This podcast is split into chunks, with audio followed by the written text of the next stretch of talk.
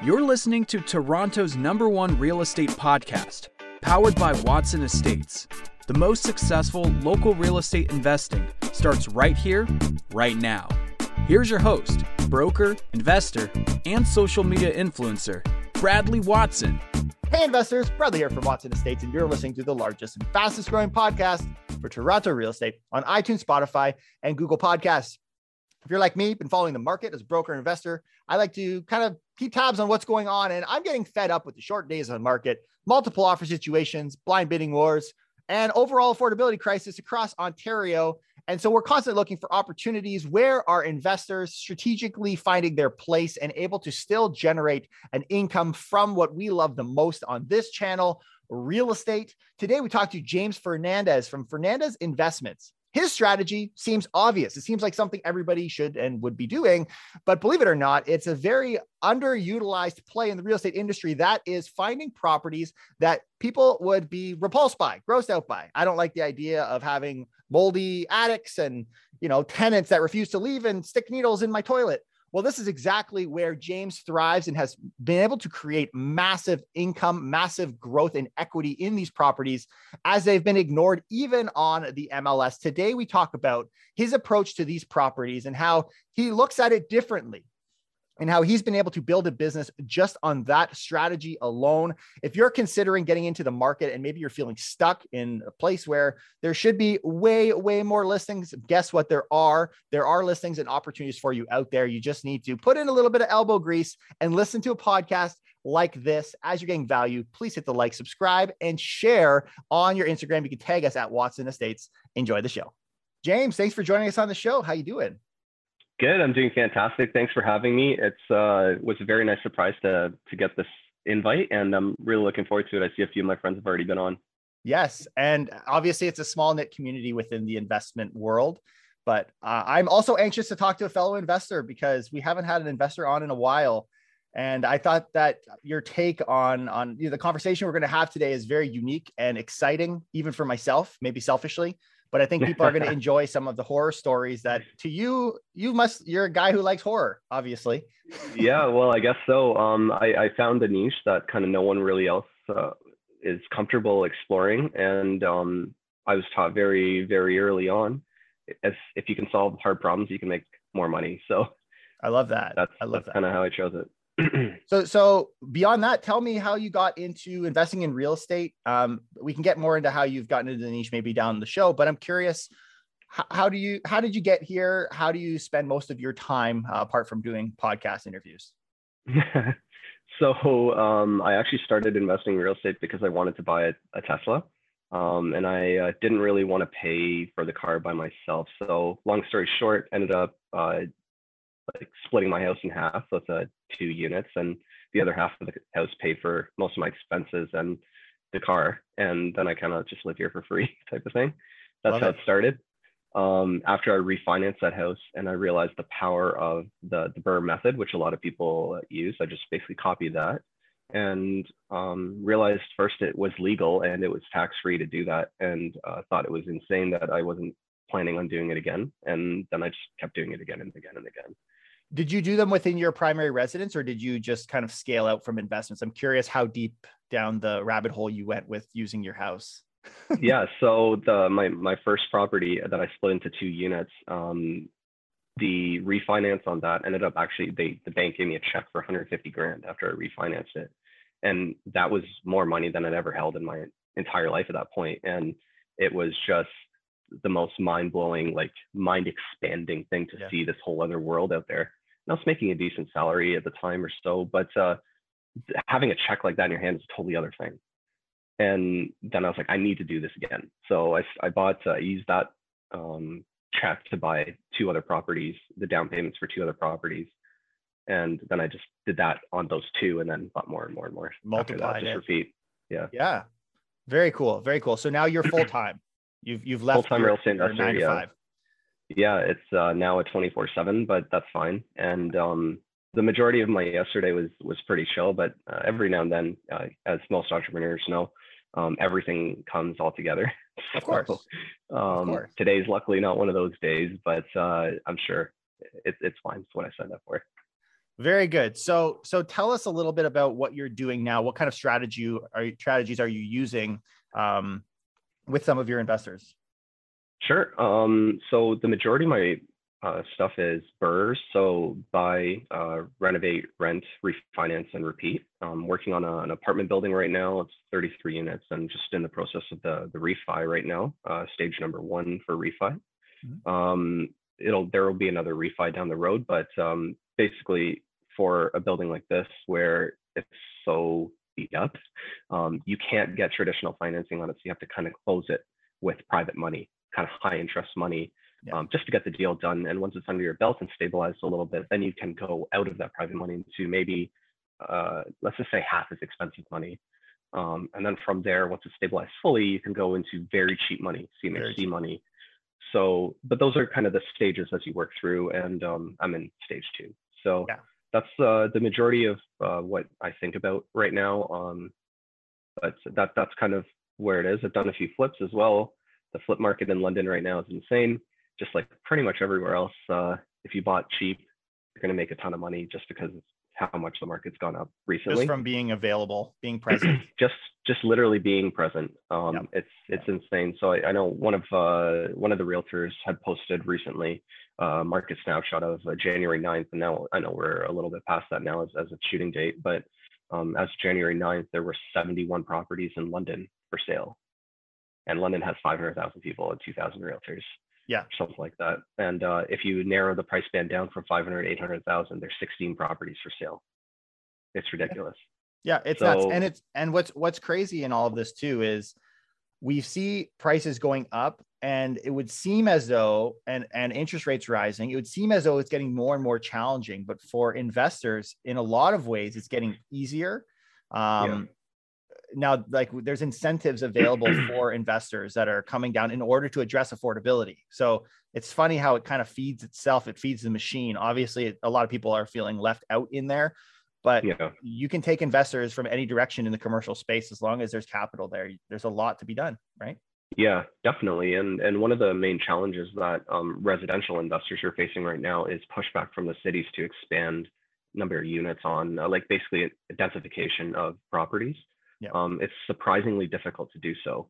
Um, for a, a, lot of investors have publicly expressed their frustrations because uh, they want to add more units, but very small, like red tape things that I'm sure someone in general uh, had applied across the board, but it doesn't actually make sense in practicality. Yeah. Um, it's it's very difficult to to actually densify properties, even though it would help the affordability of rental market as an example uh, a lot. Um, yeah, and, that, and that's something. units to the properties. That's definitely something we've been tracking. I mean, a couple uh, when this episode will be released, a couple, couple weeks ago, we were talking about uh, announcements that are going to come out as early potentially as the end of January that will happen at the provincial level. Municipalities yeah. are really good at red tape, so this needs to be a little bit higher. So we're we're definitely keeping our finger on the pulse for affordability. But I I hear that. I definitely hear that. Yeah. So wh- where would you say your niche is as we kind of dive into underutilized or underappreciated valued properties? Um, yeah. Uh, what what does that look like for you in your business? Yeah. Um, so I'll give you uh, an, an, actual example. Um, there was a property for sale on the MLS. It had tenants that were uh, very, very poor behaving people. Um, they were the menace of the neighborhood. Uh, it did not sell on MLS and it was listed for $260,000. And for anyone that doesn't know the London market, that's very cheap and it still didn't sell. Um, mainly because of the, the tenant quality. They were just absolute destroyers of the, the entire neighborhood. Um, I ended up uh, basically six months later, um, I found it on Kijiji. It was on Kijiji for $215,000 or so. And um, at that price point, it actually made sense to spend the time, money, energy, uh, whatever it took to turn over this property. And when we went in for the offer, the guy kind of just signed it immediately. He's like, just get this nightmare out of my life. Cool. Um, so we gave him uh, the, the signed APS and we went through lawyers, got the deposit, everything on that end is done. Now the hard part, right? Um, the hard part is where do you put people once you turn over these properties? That's actually a really difficult thing. They're not just going to be homeless. That's like, you can't do that to people. So what, what do you have to do? You have to try and solve these problems. And for a lot of investors, um, the existing tenants paying very low rent uh, are seen kind of as a nuisance. And it's not really fair to think of people like that. Uh, so instead, how I like to approach a lot of these problems, as some people would describe it, is actually a solution for these people. They were living in a property that didn't have really a working bathroom. Um, they didn't, it didn't have a really working kitchen, it had tests everywhere. Who wants to actually live like that? No one wants that. So how can I solve their problem? They want a clean, quiet place to live and possibly a place with a little bit more rules or structure um, that can help control the access to drugs that a lot of them were so easily accessible. Um, so we found uh, homes basically where they have very strict rules um, for curfew and whatever uh, visitors, that type of thing. Um, and a lot of the tenants were so happy to be removed out of that environment and put in a place or not put, but like have a have a safe space for them to stay like a kind of alone um, so that they had a little bit more control of their life rather than just being offered um, a substance that could uh, like solve their problem in the, in the short term, but really be crippling in the long term. So that was one one way. Um, the property was then vacant, and then it became um, basically stage three, which is the full demolition um, and pest control and solving all those kind of simple problems in comparison to uh, dealing with someone human's life. So yeah, yeah, I like that. niche I focus on. so so when we think and and even myself included when you come into this you're often thinking about the property but there are people involved and sometimes the problem is the people and i love that you are taking you have a bit of a heart here. You're taking the role of giving these people dignity. Um it's easy to look back and say this is what we did but i also can respect and appreciate that that would have been a a, a draw and a drain on you as well. That can be a very challenging thing um, and coming up with solutions in a market where even investors that are well off are concerned and upset. How do Yeah. we take care of people? And um, we've had a lot of investors on the show, and we don't get into too much of it because the way that they deal with their properties is unique.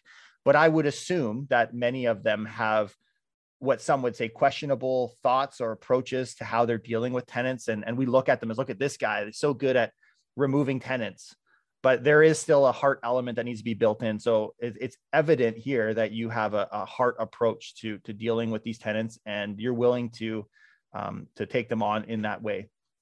So, So- don't get don't get me wrong. There's definitely times where you're so frustrated and you're like, oh, it would be so much easier to just do, you know, whatever thing. And there's definitely those thoughts that come into your head, but um, that's that's out of frustration and, and anger and whatever else, and not really humanity. Uh, so there there are definitely other ways to solve problems, and I'd say 99% of the time, it just comes from listening to what they actually need, solving their problem. Yeah. So yeah even even having conversations with properties we've approached um, there's a, a ha- they, they're they're introduced to us as hassle tenants but you Yeah. realize they're not they're people Yeah. and when you Yeah. have a, a face-to-face conversation and you're real with them they they understand you you understand them and um, there are laws in place to protect them as well and informing them Yeah. of that those laws not hiding behind this curtain and pretending or yeah, so, okay, so uh, maybe we'll take one more story here, and then I, I want to talk about the practical side of how people can apply some of these ideas. Do you have another For sure. one for us on uh, on a property you approached that you were able to to solve a problem? absolutely. So um, I'll just talk about this property again, but just in more specifics. So there's five boarding room tenants. They're kind of sharing the space, and uh, in the backyard, in the garage, there were um, people squatting. So about 10, 10 or so people total uh, living on the property. Um, five or so of them, maybe maybe six, living there illegally. Um, so for the actual tenants, um, we talked to them about what they actually needed in order to move on from this property. And for some guy, he's like, I just need help moving out of here. Like I, I'm stuck here because I don't have a vehicle. I can't move. Cool. We can help you with that. Do you already have a place you want to go? Yeah, I want to live over here. Cool. No problem. Done. Um, for a couple other people, uh, they didn't actually want to live there anymore, but didn't know where to go. So we provided them a low income housing list um, of available properties, and they did all the work from there. They applied, they did the interviews, they showed up and did the walkthroughs, and then they found a new place to live. Um, for the last guy, um, he was uh, severely depressed. Um, he had uh, kind of bipolar episodes. Uh, so on one portion, very nice to you, and others very aggressive and kind of threatening.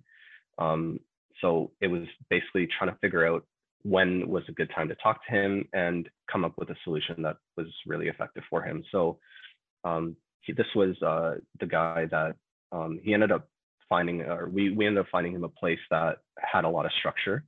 Uh, and basically they, they have a curfew, they have a strict no visitors policy, no smoking, no drugs, no anything like that on the property. They have uh, like a, not a nurse, but someone that can help like take care of them uh, during the day and um, help with their needs. And um, yeah, it was it was what he ended up like kind of wanting to go to, just so that he could be removed from uh, this property, which was known for people to come to and like kind of just hang out and do drugs and what are whatever. And substance abuse is very easy when you're around that. And he wanted to be removed from that and kind of change uh, his own life. So giving him an out, I guess, uh, was the way that we solved his problem. Um, for the squatters in the back, um, that was a more difficult problem because we had no kind of legal way uh, to to say you need to leave, and the police don't really help. Um, I'm not sure if you're aware of that. They don't really help when it comes to this stuff. So um, what we ended up doing is we set up cameras on the property uh, so that we could see when they were gone. Um, and the garage uh, that was there was already kind of falling over, and we were really, really worried that it would fall on these people while they were staying in there. Um, we set up the cameras, we saw that they had all left, and then uh, myself and a bunch of guys just basically went and pushed the garage and it just fell over. Oh, wow. And uh, then when they came back, um, they couldn't go inside because it was toppled on the ground. Wow. um, and that's that's basically how we solved that problem. They just left and didn't come back. Wow. Um, but that was uh, that was another like, what do you do? I don't know. So I, I want to get as well. We'll get into some stories about the properties uh, along the show here, but yeah. For folks that are looking at this and they're worried about these types of properties, what advice would you give? Obviously, this isn't for everybody, but yeah, how? What is your perspective on this? And um, I, I guess share that thought process that you have sure. that people can adopt. Sure. Yeah. So it's um basically how I started focusing on this niche is when um, when I was first getting started, there were so many properties being kind of thrown around. Um, but as soon as I went to go see it, it was gone. To go see it, gone. To go see it, gone. And people were still paying over and over. And I was like, I can't even afford that. Like, how how are people buying? And then um, I I realized like there was a few properties kind of just sitting there. No one had touched them. No one had even like offered on them. No one had whatever. And I was like, well, let me like look a little bit closer. And then when I when I ran the numbers, when I ran my timeline on carrying costs and and then the potential profit on the end, it was insane. So I was like, you know what, I'll just try it. And my worst case scenario here is I don't actually make as much money as I think I'm going to. And obviously, as a novice investor taking on a project like this, it was kind of crazy. Um, the first property that I ever bought that was like this, um, it had the big spray painted, whatever you want to you know everything you can think of was in there on the walls um, and there were break-ins they stripped the copper they like there's flood there's everything you can think of happened to that property. Um, mold i had to end up like tearing out a lot of drywall and whatever else. Um, everything went wrong. But because i bought it so cheap in a market so like people always talk about the, the crash of the market. What are you going to do when the market crashes? If i'm buying at $215000 and the average price in London is 615,000 or more, the market's going to crash to what 300,000 and I only make 75,000 or something like that. Like it's I don't think about the market crash like that because I'm buying so cheap and that's that's the critical advice. You really make your money on the buy. So when you can find these properties and get them at the right price and you run your numbers so that the renovation costs and carrying costs and whatever um, still are less than what you're expecting the value to be, that's so valuable in general. So you're you start calculating return on time, return on your investment, and it, it's more than you can make anywhere else when you buy these cheap, cheap, really distressed properties. So looking for properties like that is what I started to focus on then, because that that property that I described to you bought it at 215. Well, it refinanced at 600. So I didn't spend four hundred thousand dollars. I can tell you that. I spent a hundred. So it's interesting. It's interesting the thought process, right? Because let's say we'll take London, and I'm not as familiar in the London market as you are, but we know based on what you're describing, it sounds very similar across the GTA. People are paying a premium. In other words, they're paying an additional cost to compete. And yeah. what I like about your approach is you you save that cost. There's no yeah. cost to compete. The cost is being rediverted into adding value to the property, dealing with tenants, dealing with the property itself, mold, whatever. And I like that line of thinking. What I found in, on my real estate side is generally speaking, you have this the higher end home, call it the 25% of homes now, it's actually probably bigger, that go over asking. They they move really quickly and they're in high demand. Yeah. But I also find there's this low end market that happens in the kind of the wholesale world where there is still a lot of competition. Where yeah. I've found that there's a bit of a void that you're describing, the homes that sit for a while, is the ones that are in the middle, right? They're not necessarily yeah. the worst house that have the, the massive upside, but ones that people can't see the value in, even people mm-hmm. who would do the renovations. And I, I, this is just from my my experience. It's not I, I, actually find in some ways the low end of the market can be more competitive than the, oh, final oh, product. So, but finding that sweet spot, a home that's been on the market for 100 days and then gets relisted on Kijiji, there there's something there. There is. Yeah. Yeah. I actually really like how you put that. Um, I'm not paying the competition fee. I actually really, I've never heard that before, and I really like how you put that.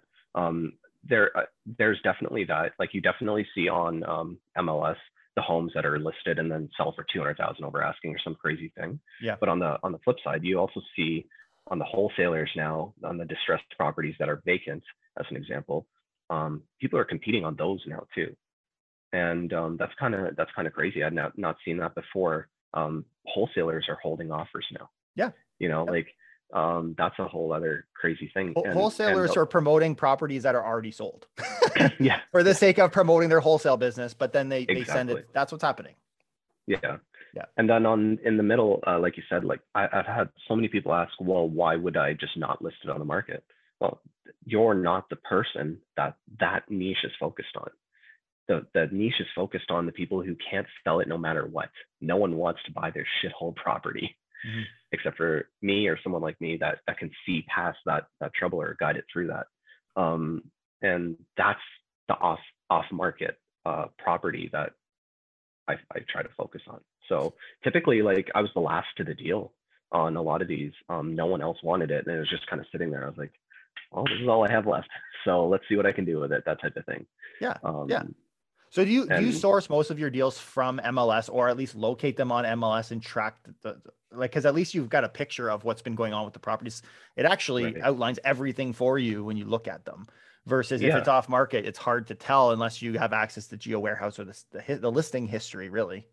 Right. So when I first started, I was combing every like MLS and Kijiji and Facebook Marketplace. I was combing all of these things um, to try and pull deals my way. Um, now that I have a little bit more experience and my network's a little bit bigger, um, and people know this is my like thing that I do, um, I people just send me deals. So I don't really spend any time now looking for deals at all. Um, I just get an email from someone saying, "Hey, look at this garbage. Yeah. Do you want it?" yeah, sure. Of course. Let's, let's, How yeah. much? yeah. So yeah, so so it all that, happens. That it sounds time. like for you, it happens at the buy point. The, the buy is the is you the critical the part. yeah. Is this yeah. is this something that you've built? I guess it's obvious you've built confidence, but is this something that you were confident at day one? Is it something that somebody who's never done this could confidently walk into, or is this really just a kind of a gray area? It's a touch and go, and you know, like investors love when things are tangible and that you can pre-calculate and understand what you're getting yourself into is it that or is this a scenario where you don't know what's in the attic so do we budget that you're doing a full attic every time? Like how, how do you look at or are you are you calculating risks are you like going back to stats days and trying to figure out what is my risk and reward scenario and taking a chance? Yeah um it's actually really funny that you say that because i know a lot of people who because they calculate so many things miss out on deals constantly. Yeah. It's yeah. uh, the analysis paralysis, if you've ever heard of it like that before. I really like how that's put. Um, when you overthink things and you have too much knowledge, you don't take enough action. And um, that first property, um, I ended up spending 120,000, let's just say, on the renovations and carrying costs and stuff like that. But um, I made I don't know 300 plus thousand dollars, and really I, at that point I had no business doing a property like that. I had no experience doing a property in general. That was my first rental property that I was renovating like that. Like I had no contractors, no connections, no anything. I didn't know what I was doing at all, but um, I just knew that because I know people that have done it, they can help me figure it out, or I can Google something or watch this video or whatever, you know, figure it out from there. Yeah. And I think that's kind of the critical thing for for people to take away from this is you just need to know enough, and then the rest will come. Um, once you're kind of in that field and once you're in that space of I'm doing this, your brain changes completely. Um, it's not like what if, what if, what if. It's like no, if this happens, this, if this happens, this, if this happens, this. It's not what if anymore. It's you just know, forget about what if, because I don't have time to even think about that.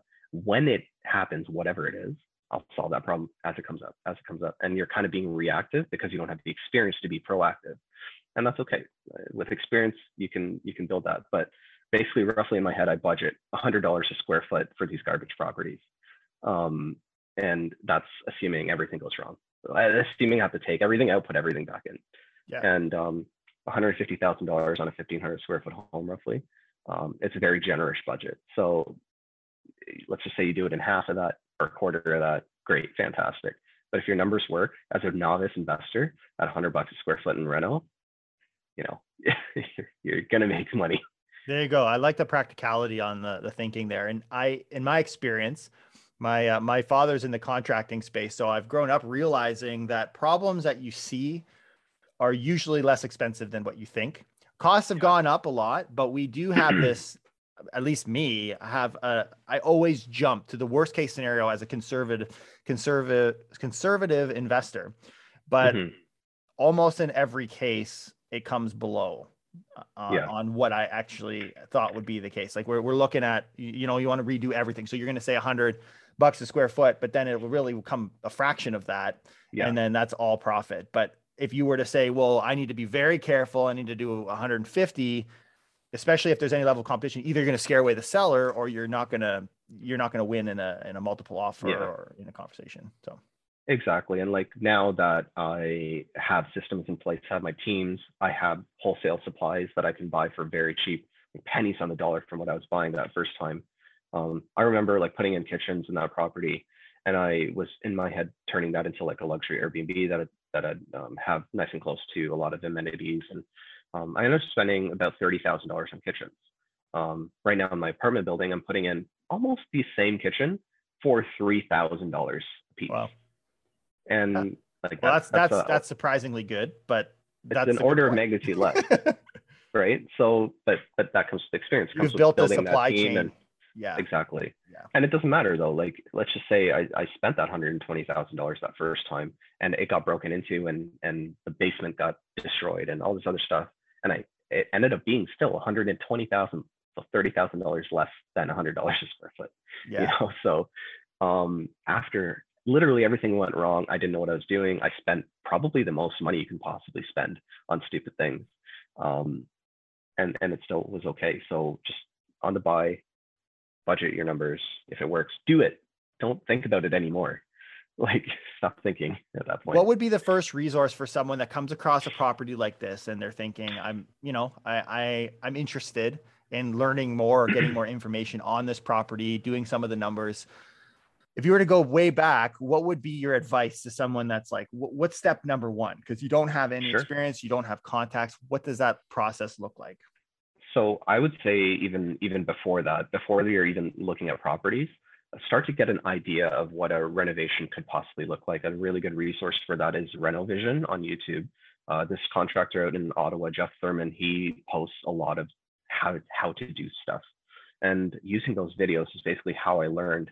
Oh well, this is what it takes to build a wall. You have your strapping, then you have your uh, insulation, then you have your vapor barrier, then you have your two by fours, then you have your plumbing, your electrical, your drywall, your whatever, like the steps as you build out. And basically, I just remember like writing down a list of stuff and then going to the Home Depot website and applying prices to those things Yeah. so that I'd have like a rough idea of what that would cost. And then I just like multiplied that by a thousand basically for a thousand square feet or 1500 square feet. And I was like, okay, well, it's going to cost like 50 grand to do a basement from scratch um, if it's like bare um, with labor and everything included. And so like using those rough numbers in my head, then I could say with some confidence, okay, I know like pretty decently that at the Home Depot prices and at like, let's just say $35 an hour for two people, 70 bucks an hour or whatever you want to calculate your labor at, um, it's going to be about 50 grand to do this. Yeah. Um, and then going to the properties and saying, okay, now I, I look at these pictures. Um, I don't know if there's a water issue here. I don't know if there's a foundation issue here. I'm just going to assume there is. um, one interesting problem that I had uh, in a property was we had to replace all of the plumbing because so many needles were flushed down the toilets Oof. that the entire stack, the four inch drain pipe like this was plugged with needles. Nothing could go through. And that's not a problem I never thought I'd encounter. Wow. Um, but I had budgeted for that. I was just like, oh, new plumbing, 5K for the whole house, it's fine. Um, but we we cut the cut the tube and just like needles poured out of either end. It's insane. So apart, so what I'm hearing from from you here is apart from the the normal parts of what you'd have in the purchase of real estate, and buying, selling, flipping, renovating, refinancing, all of it. The Mhm. difference here in the equation is having an understanding of building costs, or at least a gist of what those costs will be, and then built within your calculation, kind of factoring in maybe not the worst case scenario, but a worse than expected scenario that will cover you for those renovations. And then now you're walking in to negotiate with a seller who not negotiating with anybody else. Exactly. You're the only one coming to the table and you're solving a problem that they have been struggling to solve for, let's just say half a year. Yeah. Um, it, it gives you a lot of negotiating power um, in that sense. And for, for that guy, for example, um, for the $215,000, um, I went fairly quickly and I signed it that night. I didn't actually negotiate with him at all, but I, um, on, on price. But what I did negotiate with him on was my terms. So I got access to the property the next day for the vacant unit upstairs so that I could start work right away. Um, that was really, really helpful. Um, I got access to the property to start cleaning up some of the junk and everything that was laying about. Um, I got access to the tenants to start talking to them and having that conversation, say, hey, change is coming. Do you have a plan uh, right away? And this is like 60 days, 90 days before close. So I have three months without of the carrying costs to do stuff on the property, which is really, really helpful. So um, when you don't get your price, uh, get your terms. You know. Um, Yeah. Another thing you can't negotiate in a multiple offer situation. Correct. Yeah. James, it's been a good chat and hopefully a good intro to investors that are kind of looking for maybe a niche and are just sick and tired of multiple offers and you know they they dream of being able to eventually invest. Where can folks find you? I know we didn't share any of the pictures you were showing me before of Yeah. toilets and stuff, but I'm sure people are going to want to see the disaster scenes that you have. Where can people find some of the projects? I also know that the images of what you've completed are fantastic. So there's a lot of really good content in there. Where are people best to locate you? Yeah, Instagram is um, probably the best way uh, to interact with me. It's at james.fernz. And um, yeah, I, I was talking kind of briefly about uh, this to you before, but my most uh, highly engaged posts are kind of the most disgusting ones that people um, are disgusted, but they can't look away. They have to look. And it's, it's kind of funny in that sense, um, solving the, the pest problems, solving the the hoarding problems, solving the, the really bad hygiene uh, type of problems.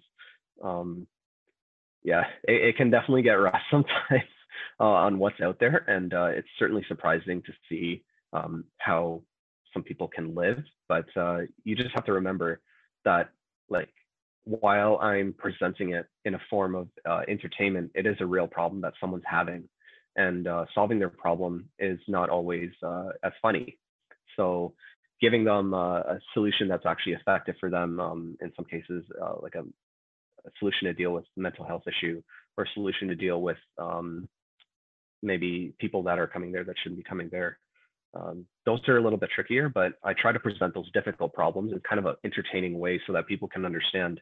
Um, nearly one, like nearly anything can be funny, and two, uh, as you get better at solving these problems, it doesn't become the, the stress or hassle or, or thing to bog you down. Um, you're helping people uh, at the end of the day. So. Yeah.